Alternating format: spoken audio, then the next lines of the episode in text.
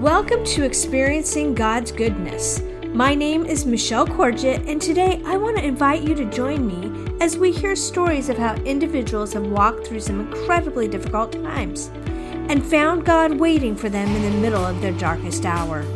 We will hear some awesome testimonies of how God has shown up time and time again in the lives of these individuals and how they have experienced God's goodness. I just want to welcome Megan to the podcast today. Megan, you have a story about really foster care and adoption, and there are always some really bright lights in that process, but there's also some difficult times, some hard times, but you still get to find God's goodness through all of that. And so why don't you just share your story with us? Absolutely. It's been one of the most rewarding and one of the hardest things I've ever done, but I love to share, but I'm very passionate about it. So I would love to share with you like how we got there. Growing up as a kid, like I grew up in a Christian home and really honestly had like a wonderful growing up years, had a wonderful life. I was the kid that, you know, while everybody else was like playing house, I was like playing missionary in the backyard, and I had like my 17 little kids that lived in the orphanage, and like I've always adoption and things like that have always been on my heart since I was a really young kid. So I always knew that that would be a part of my story in some way. I've always felt like I had the capacity to love children that I didn't birth, and just to kind of bring in children into our family, and that it wouldn't really matter what our family looked like. So I knew that that was going to be like a part of my story in some kind of way since a pretty young age. Even to the point where I was like, you know, if I was dating somebody, I was just like, if you're not cool with this, then we probably shouldn't be dating, because I just know this will be part of my story. So that's been something that's been on my heart for a long, long time.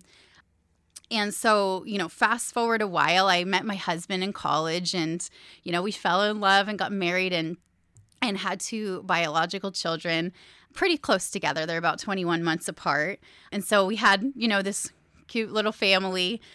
I began to think about like adoption again, but I had always thought of adoption in international terms. That was what I was familiar with. And so I was kind of like, okay, like there's, you know, just different like overseas possibilities and overseas options. And right about that time, we moved here to Modesto, and I met some friends who kind of shared their story with me and shared the huge need for foster homes here in Stanislaus County, and just like how there was such a huge need for like good homes for these kids in this meantime while their parents were working on things. And once I saw that need and like my eyes were open to it, like I couldn't really unsee it. And so we really felt like that was like a big calling on our life. And so we kind of dove in 2015, and I will say we were really naive, and that has its good things and its bad things, but we had no clue what we were getting into. We were really excited, and I don't think we had any idea how hard it was going to be and how rewarding it was going to be. But we were just kind of like, okay, let's do this. So we took our very first placement back in August of 2015, because it takes a little while to do the process. And then our summer was busy, so we kind of had waited till after summer. And so in August of 2015, we took placement of a little 9-month-old boy, and like we fell in love. We just like couldn't get enough of him. Our kids just loved him so much. Like it was just a really beautiful thing for our family, and he was just like so happy-go-lucky and the sweetest little guy. And part of it was probably like us not understanding the system, and then part of it was probably that there was some unusual things in the case. But we had had him for about 7 months, where things in our minds and from what we were told by social workers were looking like, oh yeah, this is just kind of trucking along towards adoption.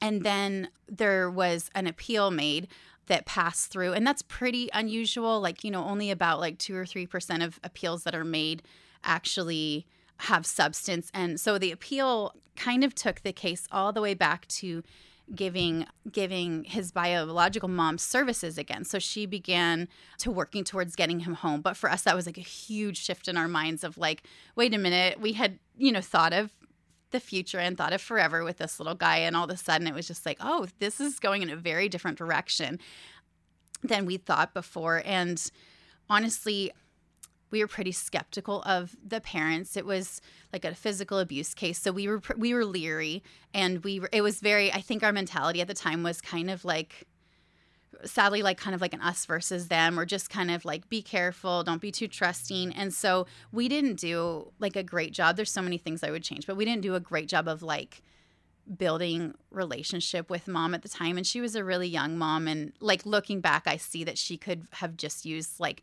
that encouragement and used, you know, just a little more of like a seasoned mom to like come alongside her, and I wish we'd done that. I wish we had done that better, but like I will say that like mom worked really, really hard over the following months, and so he was with us for about a year and a half, and then he was able to go home and live with his mom. He was able to reunify with her.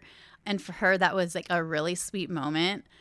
I'm not going to lie, for like us, it was a devastating moment. We were so heartbroken. We weren't prepared for that. We really didn't personally know anybody that had reunified. We knew lots of people who had ended in adoption. And so we just didn't have like anybody to even like bounce our feelings off of. Whenever I like explain what it feels like, it kind of feels to me a little bit like the death of a child, because they're no longer in your life and there's just this like cutoff, but also similar to like a divorce where, you know, they're out there in the world. It's not like they're gone. You know, they're out there in the world. They're just not like in your world anymore.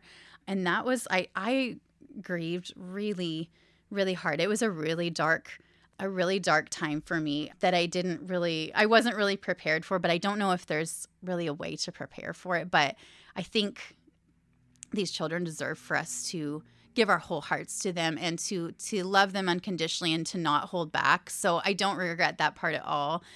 But the grieving afterwards was really hard. I had a lot of thoughts of like, God, I did this for you, and I did all the right things, and I feel like you asked me to do this, and I did it, and I was faithful. And so like, where are you now? Or like, how am I left with like all of this pain when I was following you? Like I felt like there should be blessing.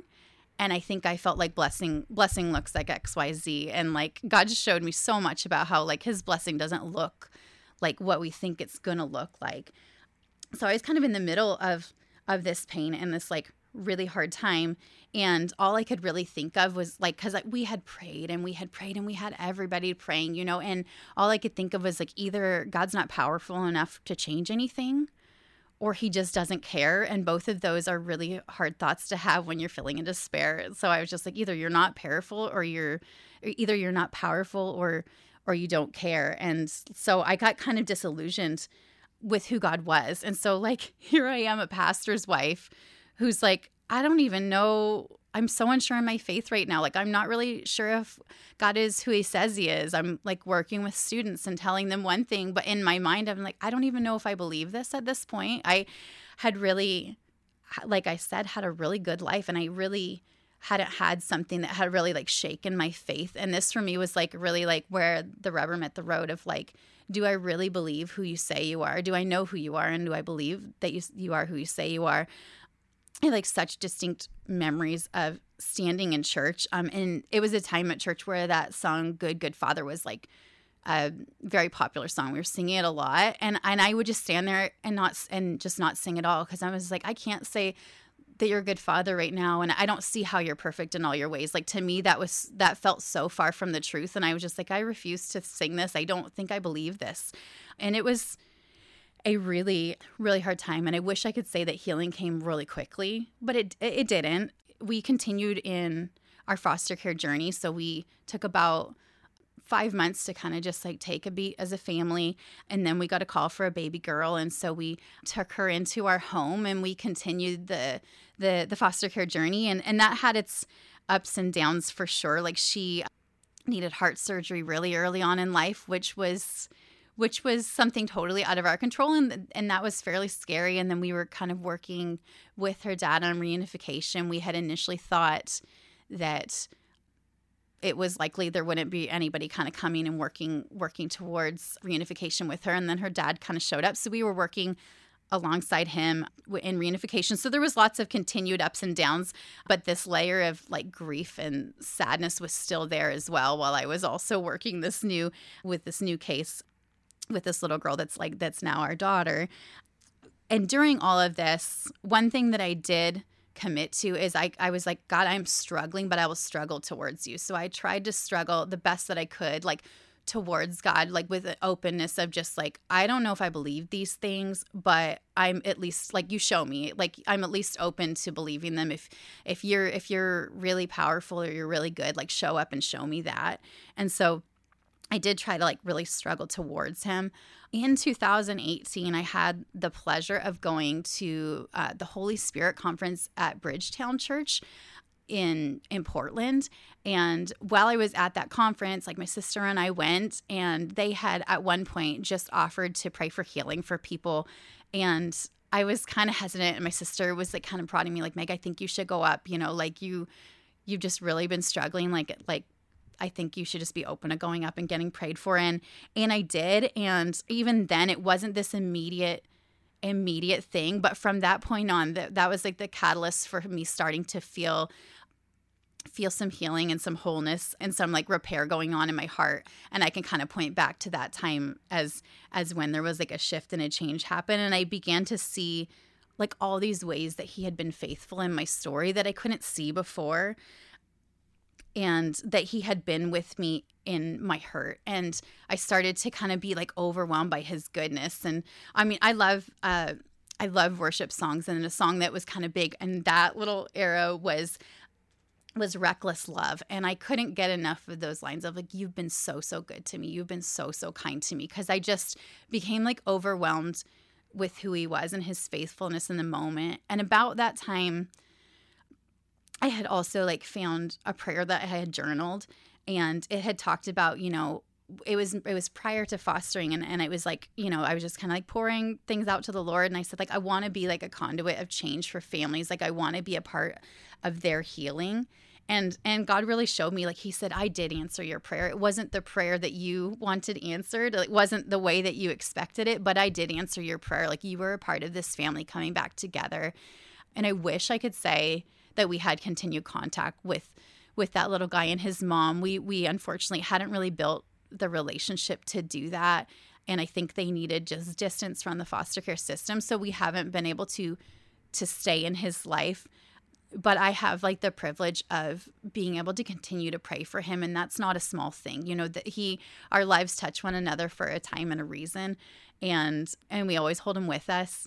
And as we continued in that journey, we've continued to have like a lot of ups and downs, as foster care does, because there's a lot of hurt and brokenness there, and we're actively like stepping into that, willingly stepping into that brokenness. So it has a lot of ups and downs, and it has a lot of bittersweet moments. Like some of the days when it's been really joyful for me have been some of the hardest days for a birth parent, and it's like you have to hold those together, and that can be a really hard thing. But I will say, like from that first case that we did, God did such a deep work in my heart, and I just don't doubt his faithfulness. Like I don't doubt his goodness like I used to. Like I just know that I know after that time of struggle that I'm now really thankful for, because we continue to go through hard things. We continue to go through ups and downs with birth families and with cases, but like I because of where he's brought us from, I know that he's good. I know that he's faithful, and I'm so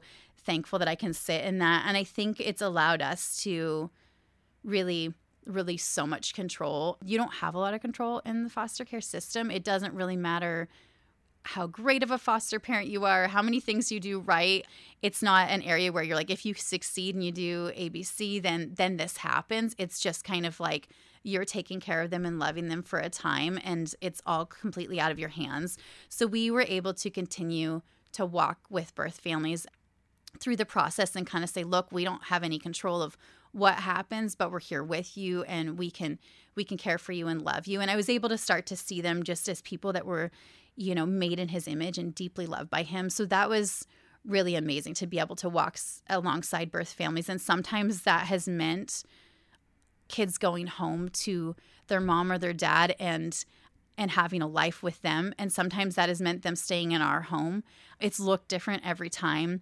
I know I had mentioned the little girl that came in and had heart surgery. She's now our daughter. We were so blessed to adopt her. And even at one time that looked like the end of our story with her dad. It looked like, okay, we we tried to work together and we encouraged him, but it just wasn't, he wasn't at a place where he could make changes. But even as time went on, we hadn't heard from him in a while, and just such an amazing thing happened. I think it was in 2020. My husband happened to be pulling up to a stoplight, and somebody pulled up next to him, and they caught each other's eye. And it was my daughter's birth dad, and they pulled over, and they got to talking, and he had gotten clean, and he really wanted a relationship with her. And it's just been this amazing thing where we've been able to, you know, meet once or twice a month and just kind of let them build a relationship in a really safe environment, but let them build that relationship and see how God's continuing to redeem really hard stories, and see how it's blessed his life, and see how it's kind of like met a need in her too, has been so, so cool. And there's been times that it hasn't looked like that. There's times that I grieve not being able to have a relationship with some birth families, but it has been such a joy to be able to walk alongside families in their healing. And God's like simultaneously like redeeming and healing my heart too. There's this quote that I read the other day that I just really loved by Jamie Finn, and she's like one of my favorite foster moms that I follow online. And she said, "There's great joy in suffering that is done for him because he uses it to produce in us perseverance and character and hope. We often want to avoid the hard things that accomplish good things in us. Suffering for his glory and the good of others is a beautiful thing that bears good fruit, not just in those we are serving, but in us." And I think for me, like, foster care has been such a sanctifying work in my life. It has changed me so much. The children in our lives, they have grown me. The birth families in our lives have grown me, but also just going through those hard times of pain or of suffering have really like changed who I am. And it's just been so cool to see how God's like with us in our suffering. He can take our suffering and turn it into blessing. And I think there was a time when I felt like my hands were so empty. When our first little guy left, I just remember feeling like there is such a hole and such a loss there. And now, you know, when I'm sitting on the couch at night and I have like 5 kids crawling all over me, and I just think like my hands are so full and I'm so blessed beyond what I could imagine. And like, you know, that His plan for us is so good, and I can trust that. And it might not make sense to me at the time from like a human perspective, but when I know who he is, then I can trust what he does. And that every yes and no like are saturated with his goodness. So I can really confidently say like, not my will, like not what Megan wants, but God, what you want. And so I think that I've come to such a better place of trust through that, which I would say is a daily thing that I have to constantly work at. But it's been so neat to see how he's grown us through the process, me and my husband, by us purposely putting ourselves in places of suffering. I know we've chosen these hard things, and that's sometimes hard for people to understand, that we continue to choose things that will like break our hearts or like bring pain to our family in some ways. But I think he's matured us so much through them in a way that we wouldn't experience had we not stepped into it. And I think it's helped us weather other things better, because it doesn't seem all of a sudden like such a big deal as it would once you've experienced hard things. So that's kind of like in a nutshell my story. Well, I have some questions. Yes, please do. Tell me about how your birth children have responded to having kids in and out of your home. Absolutely. I think that is sometimes people's biggest fear is like, what is this going to do to my birth children, or how is this going to hurt them? And I'm not going to say that they've been shielded from the pain or the hard. They've experienced a lot in their little lives. My oldest daughter's about to be 11, and then my son is 9. And so they've experienced this since they were 2 and 4. So this has been their life. And I would say they have experienced a lot of hurt and hard. But what people fail to see is like, man, like their hearts are so compassionate. Their hearts have grown so much for other people. They are like, this is our family calling and our family mission. And every time we say, "Are you guys ready? Do you want to do this?" Anytime you say, we're done. And so they're always the ones that are like cheering us on, and their hearts are just, it has grown some really beautiful fruit in them. And even, you know, we have had some really good and really hard conversations, especially with my eldest daughter, of just kind of like, well, if God is good, then how could he let these things happen, or how could he let this child be hurt, or those conversations are coming up really early, but we're able to like walk through them. I'm able to be like, I'm there with you, but this is what Jesus is teaching me, and we can kind of walk through it together, and that's been like a really beautiful thing. So I would never let that be the hesitation, because I feel like if anything, it has grown just hearts of like empathy in my kids, and they're always looking for like the lost or the lonely or the left out kid, and to pull them in. And it's really grown some beautiful things in them, and they really, I mean, they squabble like, you know, siblings do, and they don't always like to share everything and whatnot, but they really, it's a family affair, and they really hop in with both hands and help out and cheer us on. So that's great. If you had to give advice or words of wisdom to somebody who's thinking about going into the fostering journey, what would you want them to know? So many things. I think I would want them to know, for one, that there's just so much that is out of your control. But thankfully, we serve a God that is sovereign and in control, and we can like that he can be trusted.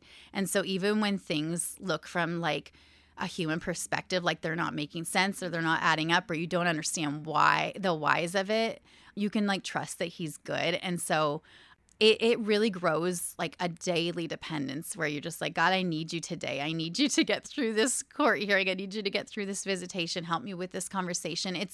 It is a constant dependence, but in such a good way, to be in that space where you just need him for your daily life. So I would definitely say that letting go of control is huge.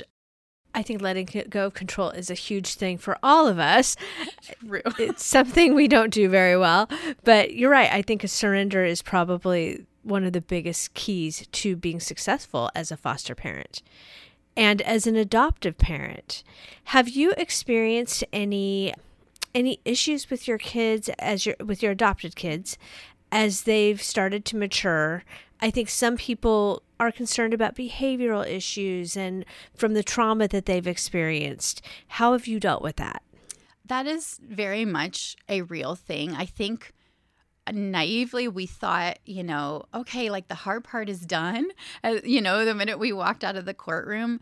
But sadly, like, you know, for our kids, they have experienced trauma. They've experienced that like loss and that separation from their birth parents. They've experienced drug exposure and alcohol exposure and some various health concerns and stuff like that do add this extra layer. And so we are, you know, walking through different things with our children. My daughter in particular right now, we're kind of walking through like some struggles at school and struggles with like self-regulation and just some things that sometimes feel a little bit out of her control. And it can be a little bit daunting when it's like, when you're trying to kind of learn like, why are you doing this the way you're doing this, and why are you the way that you are? But overall, like, we have such a deep like love and commitment that it's just like, all right, like, we're going to figure this out together, like as a family. And I think what is so amazing is how much just like stability and love and commitment can change.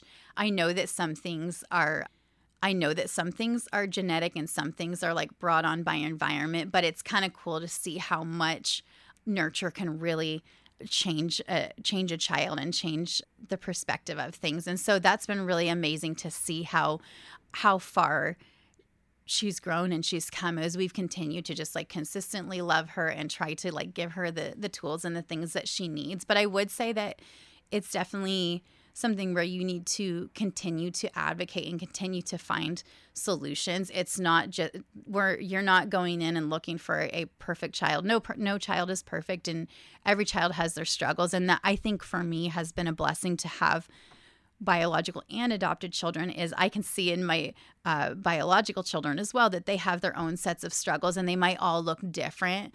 I mean, some of them I might understand better than others, but every child has their things, and that's just part of being a parent, is that you're just like committed to loving them and to walking through it together.